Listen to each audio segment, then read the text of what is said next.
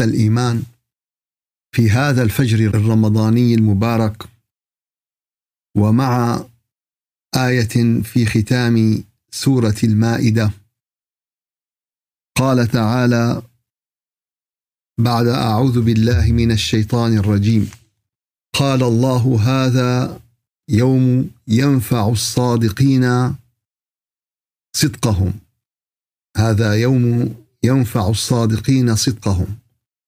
لهم جنات تجري من تحتها الأنهار خالدين فيها أبدا. رضي الله عنهم ورضوا عنه ذلك الفوز العظيم. فهذه الآية في ختام سورة المائدة الآية قبل الأخيرة فيها من العظة فيها من العبرة فيها من الروعة. ما لا يخطر على بال. فبعد أن بين الله عز وجل بقوله أن هذا يوم الصادقين هذا يوم المخلصين هذا يوم الذين نذروا أنفسهم لله عز وجل محبة وشوقا وصدقا لا رياء لا نفاقا لا سمعه. فهؤلاء لهم جنات تجري من تحتها الأنهار خالدين فيها. أي ثواب هذا؟ الخلود في هذه الجنة.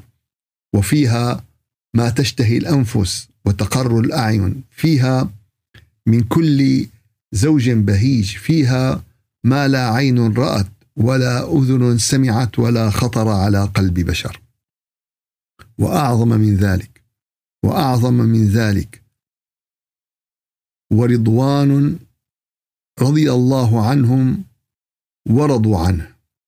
أعظم من ذلك رضا الله عز وجل ذلك الفوز العظيم. فرضا الله أي سعادة بعد رضا الله عز وجل أي مكانة بعد رضا الله عز وجل. وسبحان الله الله باسمه اللطيف. الله باسمه اللطيف. ذكر وقال ورضوا عنه. يعني كمان أنا بدي إياكم تكونوا رضيانين أنا بدي إياكم تكونوا مبسوطين أنا بدي إياكم تكونوا مسرورين. فيعني ليش؟ لأن سبحان الله بضل البني آدم بني آدم. بضل البني آدم بني آدم بضل إلا ما يكون بنفسه انتقاد إلا ما يكون بنفسه وجهة نظر إلا ما يكون عنده قضية مو تمام إجت مثل ما بد قال لا قال بالجنة مو 80% مو 90% مو 9 قال 100% رضي الله عنهم ورضوا ورضوا عنه. فالحقيقة هذا المقام هو مقام سامي. هذا المقام مقام رائع. وكذلك الأمر كل إنسان في هذه الحياة له هدف. كل إنسان في هذه الحياة له هدف. يسعى إليه لتحصيله أو أهداف يسعى إليها لتحصيلها منهم من يسعى للشهادات منهم من يسعى لصنع ثروه منهم من يسعى ل آه، يعني إنشاء شركة آه، قيام بأعمال آه، يصنع عائلة كبيرة كله له اهداف وكل الناس تسعى لأهدافها بشكل أو بآخر. والحقيقة أن كل هذه الأهداف على أهميتها على أهميتها وعلى ضرورتها تنتهي بنهاية الحياة الدنيا. لوين الاكسباير ديت تبعها إمتى بتنتهي؟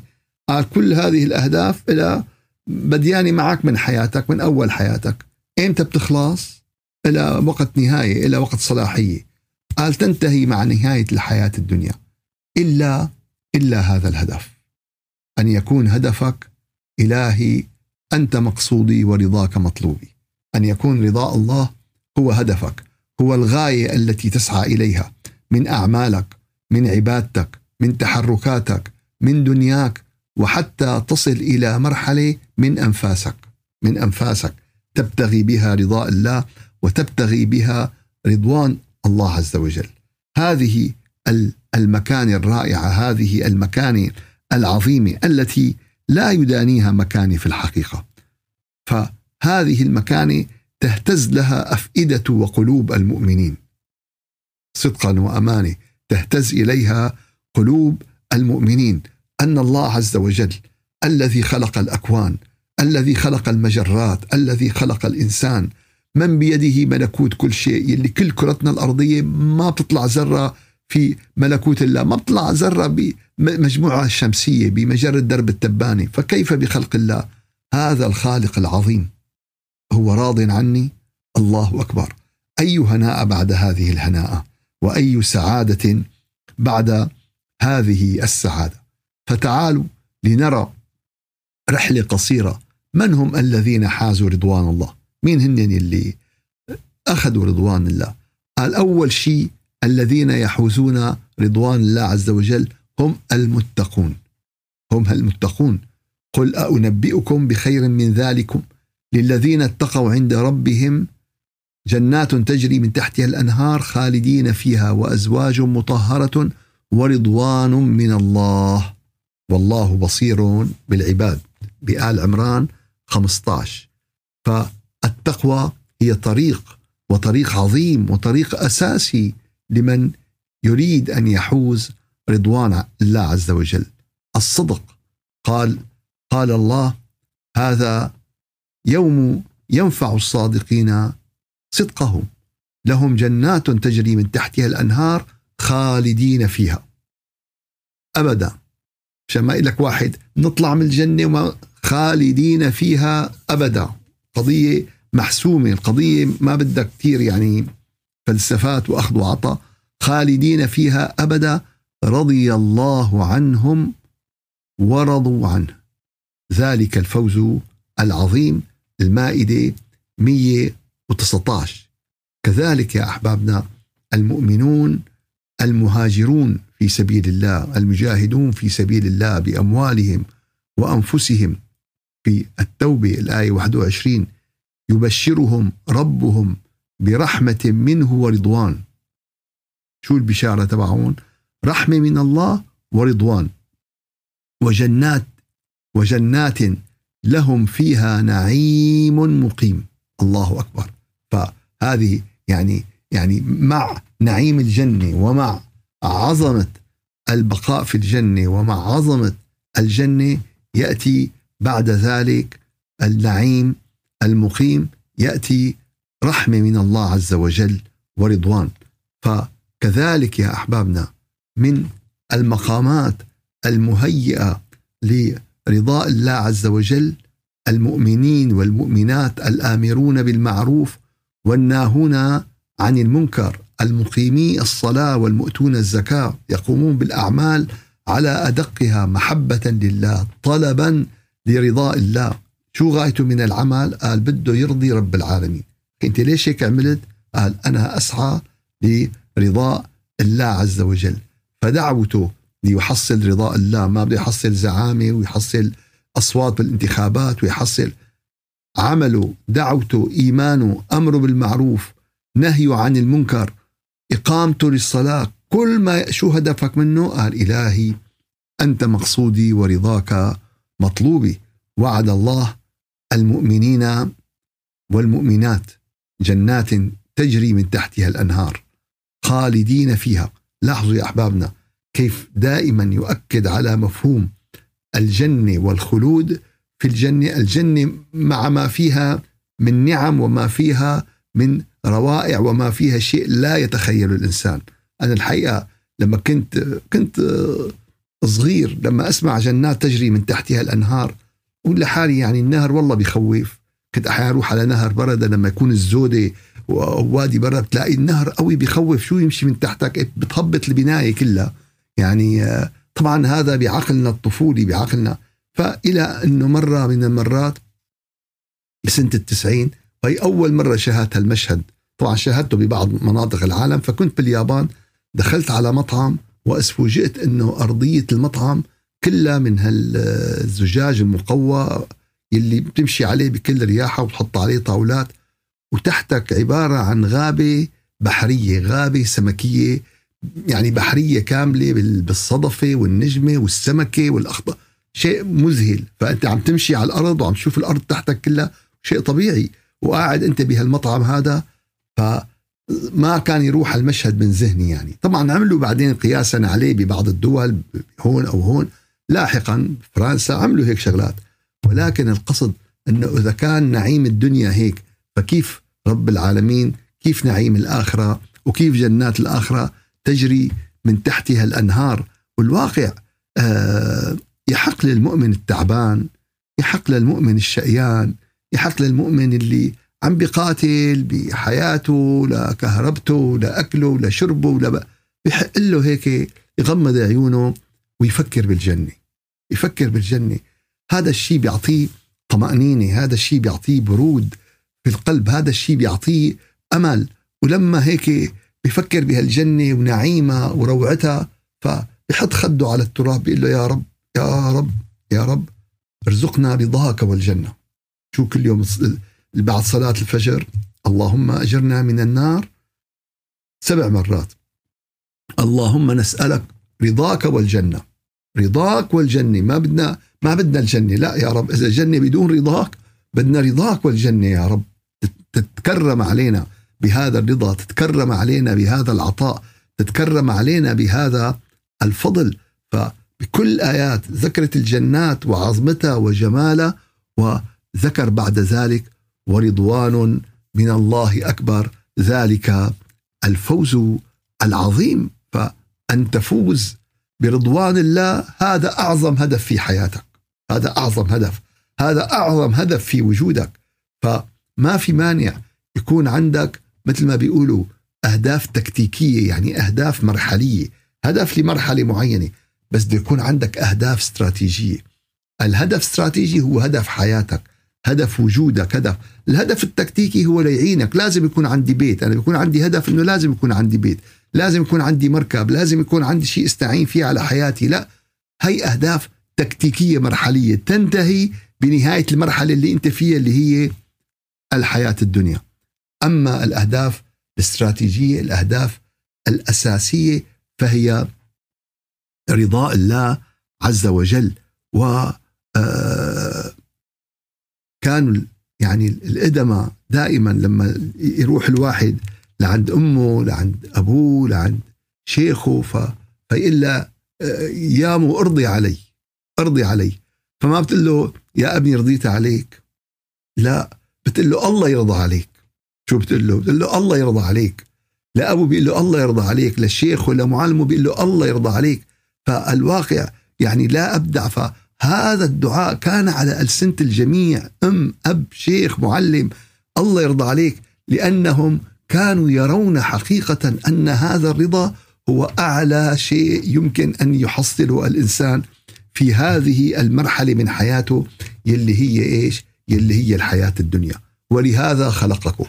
الله خلقكم لتجوا على هالمدرسة لتتخرجوا من هالمدرسة مؤمنين متقين قانتين آمرين بالمعروف مقيمين للصلاة حتى تحوزوا رضوان الله عز وجل. وإذا حصلتم هذه قال وها وذلك الفوز وذلك الفوز العظيم. وكذلك الحقيقة. كان يعني آه، في قصص الأنبياء وقصص آه، المرسلين كيف كانوا يعني آه، يسارعون إلى مرضاة الله عز وجل، يسارعون مو دغري بيستعجلوا إلى مرضاه الله عز وجل. فقال موسى في سورة طه بالآية 84 لما رب العالمين سأله ليش استعجلت على موعدك يا موسى؟ فقال وعجلت إليك ربي لترضى. وعجلت إليك ربي لترضى. إذا الأب نادى لابنه أو نادى لبنته. قال له يا فلان ويا فلانة. قال له يلا جاي. ويعني هيك كسلة. يعني بتقوم بعدين أو بيقوم يعني بيقول ماشي الحال ولكن يعني غير حاضر أبي مرني. أنا ب... لك سبحان الله يعني أخذ لي قلبي أخذ لي كذا. فطبعا نحن كبشر نضرب الأمثلة علينا كبشر. ولله المثل الأعلى. قال وعجلت إليك ربي لترضى. فمن لجأ إلى الله من فر إلى الله من استجار بالله من وقف على أعتاب الله فكل هذا يا أحبابنا كل هذا يا إخواننا شيء عظيم. كل هذا شيء موصل إلى رحمة الله وموصل إلى رضوان الله وبالتالي موصل إلى الفوز العظيم. فقد ذهب إلى ميعاده مع ربه مناجيا مشتاقا محبا ويعلم الناس يعلم العباد أن تلك العجلة ترضي الله عز وجل. فصفات المنافقين إذا قاموا إلى الصلاة قاموا كسالى.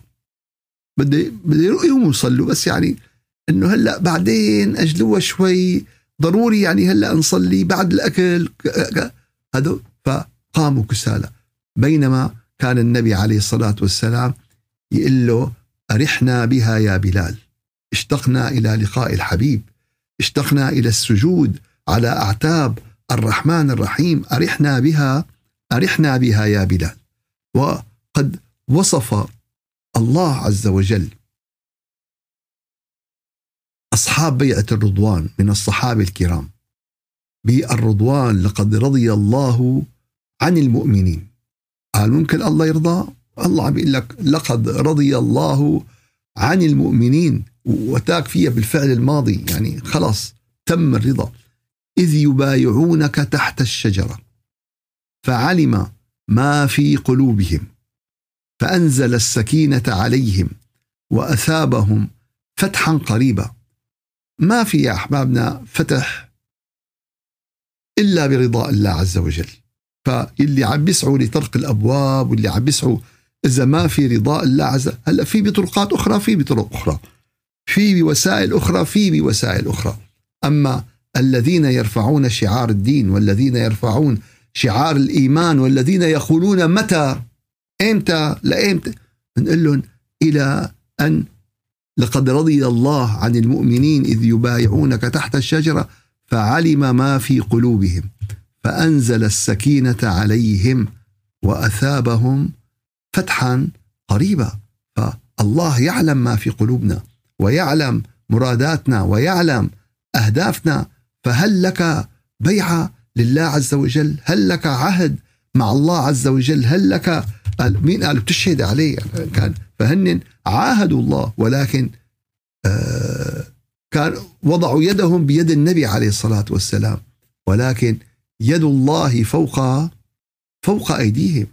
يد الله فوق فوق أيديهم وهؤلاء الذين بايعوا النبي عليه الصلاة والسلام على السمع والطاعة والمنشط والمكره وكذا فحازوا رضاء الله عز وجل. الله عز وجل طلب إن الله اشترى من المؤمنين أموالهم وأنفسهم بأن لهم الجنة. لا شو؟ الله الرازق والله المعطي وهو عم يطلب يشتري منا. يعني والله ابن آدم مدلل، الله ابن آدم مدلل. يعني قديش آخذ مكاني وقديش آخذ كذا. بتحس بلحظة ابن آدم مثل الطفل هيك المتمرد اللي شو اسمه اللي عم تعطيه كل شيء بده إياه. ما في غير عم بيشيل وبيكب وعم بيرفس وما بده. لا حول ولا قوة إلا بالله العلي العظيم. فالحقيقة من الآية هي اللي هي بسورة الفتح. الآية 18 نعلم يقينا أن من أعظم أسباب النصر والتمكين هو رضاء الله عز وجل عن عباده. هو رضاء الله عز وجل عن عباده. وأول ما يمنع الرضا التنازع الاختلاف الفرقة ولا تنازعوا فتفشلوا وتذهب ريحكم. مجرد ما صار التنازع في العوام كان عندهم مفهوم بيقول لك طارت البركه شو شو يعني طارت البركه يعني خسرنا رضوان الله عز وجل. كذلك الأمر أن يكون الإنسان مواليا لابناء آه، الإيمان ومواليا لابناء الذين يسيرون في محبة الله ورضوانه. قال تعالى في سورة المجادلة الآية 22 لا تجد قوما لا تجد قوما يؤمنون بالله واليوم الآخر يوادون من حاد الله ورسوله اللي بيعادوا رب العالمين وبيبارزوا بالعداء لله وللنبي ولو كانوا آباءهم وأبناءهم أو إخوانهم أو عشيرتهم أولئك كتب في قلوبهم الإيمان وأيدهم بروح منه ويدخلهم جنات تجري من تحتها الأنهار خالدين فيها رضي الله عنهم ورضوا عنه. أولئك حزب الله. ألا إن حزب الله هم المفلحون. فالله عز وجل عرف حزب الله بالقرآن الكريم. مش شغله نعمل لافتة ونحطها إنه نحن حزب كذا أو نحن حزب كذا أو إن هي إلا أسماء سميتموها. يعني إذا جبت أنا آه، رسمة آه، إنجاص وقلت لك هذا إنجاص. هي رسمة إنجاص. هذا مو إنجاص. فرب العالمين بين من هم حزب الله في القرآن الكريم ومن هم السائرين فقال وبين ما لهم من الرضوان ما لهم من العطاء ما لهم من الجنات والأنهار الخالدين فيها فالله يجعلنا جميعا من هؤلاء ويجعلنا جميعا من المقبولين ويجعلنا جميعا من المرحومين. الحقيقة يا أحبابنا ويا أخواننا أننا جميعا بأمس اللحظات وبنف بأمس الحاجة إلى رضاء الله عز وجل. وأعظم ما يتجلى رضاء الله عز وجل على العبد. بعد لحظات الولادة الثانية. شو هي الولادة الثانية؟ الولادة الأولى يوم أمك تولدك. هي الولادة الأولى. والولادة صعبة. فيها معاناة فيها معاناة على الأم فيها معاناة على الطفل. وكذلك الولادة الثانية هي انتقالك إلى العالم الآخر. حينما تودع عالم الدنيا وحينما تنتزع روحك كمان لحظات مؤلمة لحظات قاسية ما هي قضية سهلة هذا الانتقال. ولكن أعظم ما يخفف هذا الانتقال على المؤمنين الذين وصلوا إلى مقام الاطمئنان بالله هو الهاتف الذين يسمعونه هو الخطاب الذين يتلقونه. يا أيتها النفس المطمئنة. يا أيتها النفس المطمئنة. ارجعي إلى ربك راضية مرضية. شو؟ يا أيتها النفس المطمئنة.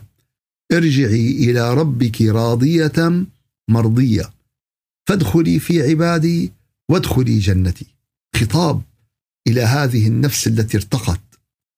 الآية في الفجر 27 28 والله بمطلع الآية أقسم بالفجر. ما علاقة الفجر بالطمأنينة ب... طبعا يا أحبابنا الطمأنينة لا يمكن أن نحصلها إلا بطريق واحد. شو؟ قال الذين آمنوا. الذين آمنوا.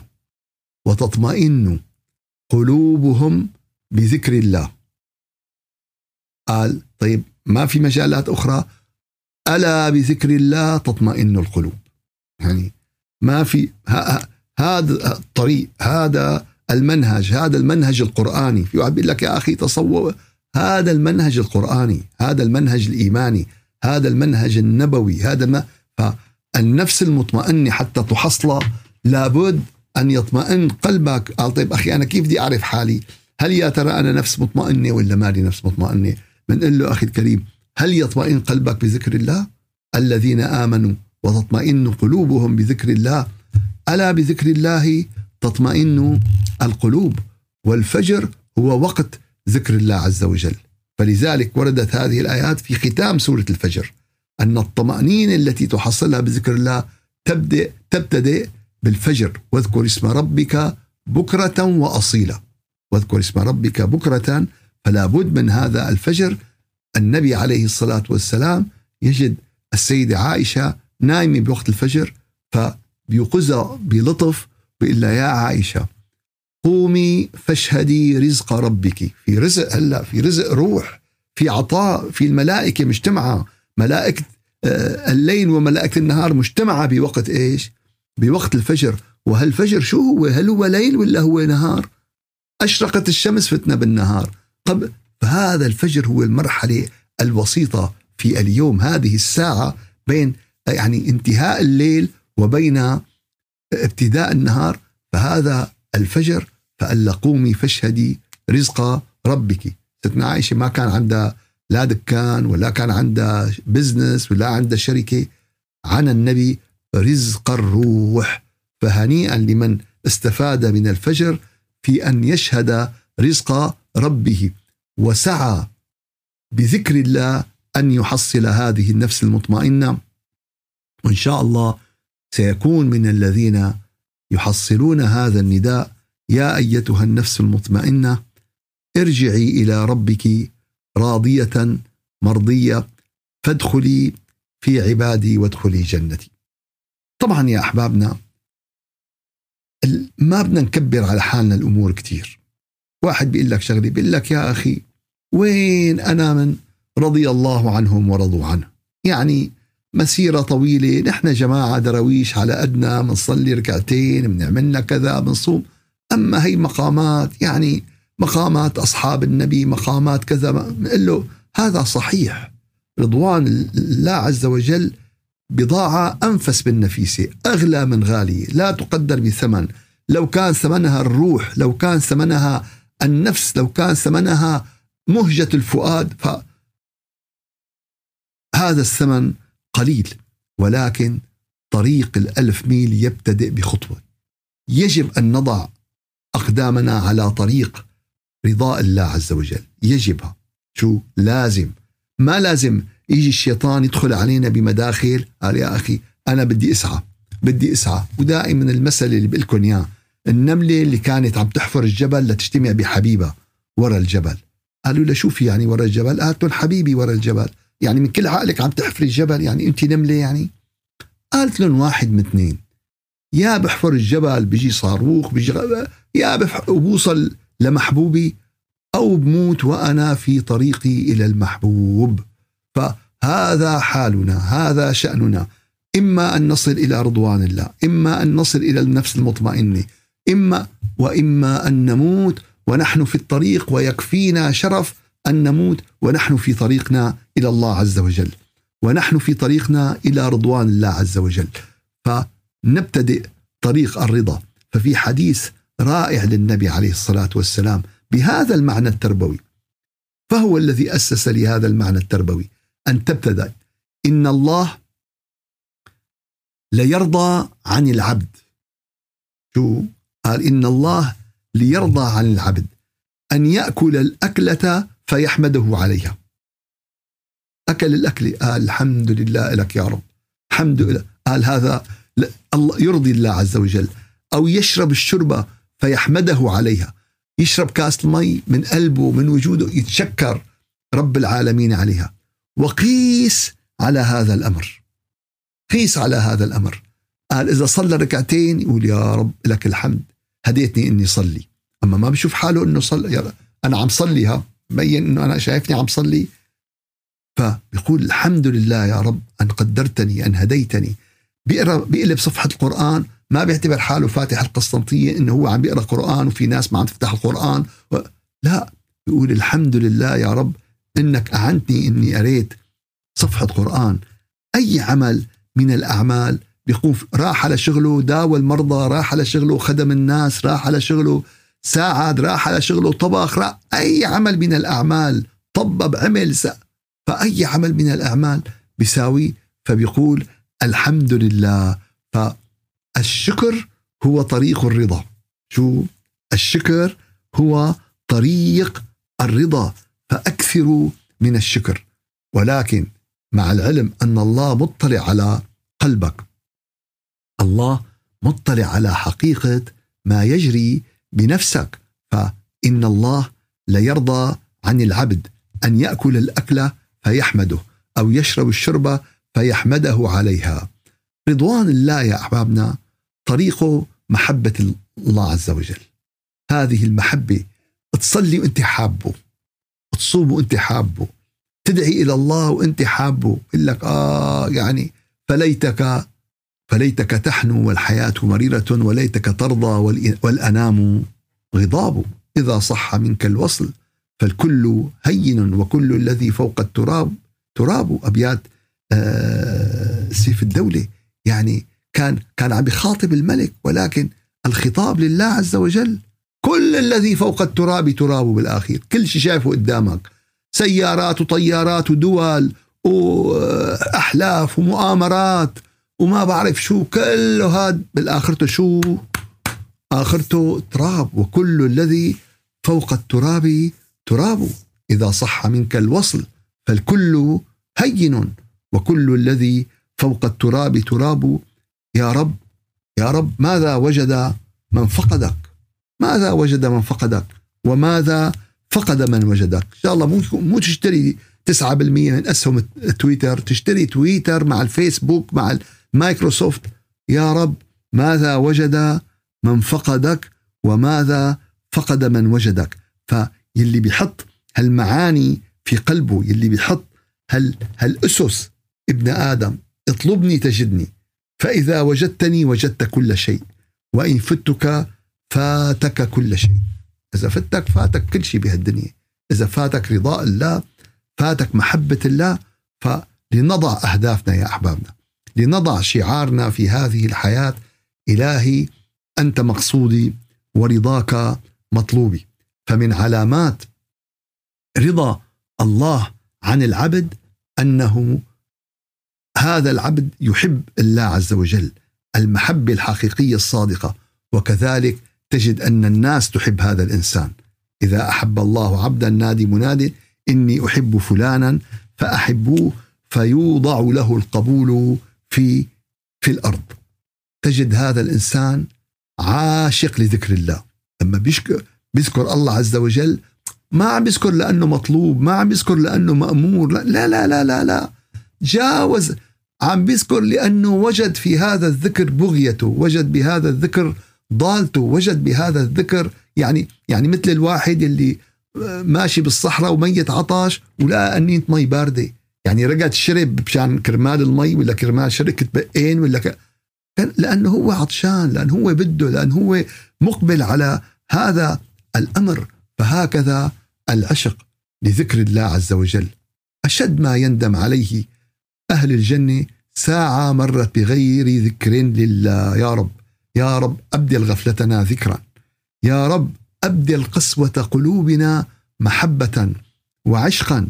يا رب اجعلنا من الذين يعشقون كلامك.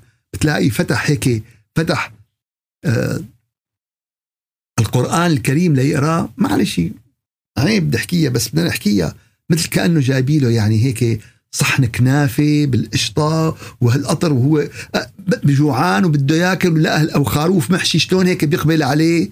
يعني أتمنى أتمنى اللي هيك الناس تلاقيهم مقبلين على الطعام وعم بيمدحوا الطعام ويثنوا على الطعام. أتمنى أن يقبلوا بهذه الروح على ذكر الله عز وجل. يا ريت يا ريت نقبل بهالروح على ذكر الله عز وجل. نقبل بهالروح على تلاوة كلام الله عز وجل. نقبل بهالروح على عشق شكر الله عز وجل. بتلاقي عاشق لشكر الله. تقول له عم تشكر؟ بيقول لك آه. تقول له يقول ذكرت؟ ذكرت. فقال فهل أغفو؟ فأذكر ما نسيت. كانوا الصالحين ما كانوا يغفلوا عن الله عز وجل. ما كانوا يغفلوا. إلا ذك... شو ذكرت؟ ذكرت هي للغافل. ذكرت هي للغافل. أما هو هو في حالة الذكر الدائم ونسي شيء اسمه غفلة هو دائما في حياته مع الله عز وجل. وكذلك يا أحبابنا هذا يتجلى في عشق الدعوة إلى الله عز وجل. من يعشق الله يعشق الدعوة. بده ياخذ بإيد الناس كلها إلى رب العالمين. بده ياخذ بايدهم كله واحد بلاقي فرضا بلد ما فيها أكل ما فيها مطاعم لا مطعم فخم. بدل بيقول ليك أخي مطعم مرتب. أكل يا سلام كذا. كثير بتلاقي هالتبادل. أما يا ترى يعني آه، هل عشقت الله حقا فأخذت بيد الناس إلى والله يا أحبابنا العاشق لله يتمنى أن يهدي الخلق كل إلى الله عز وجل.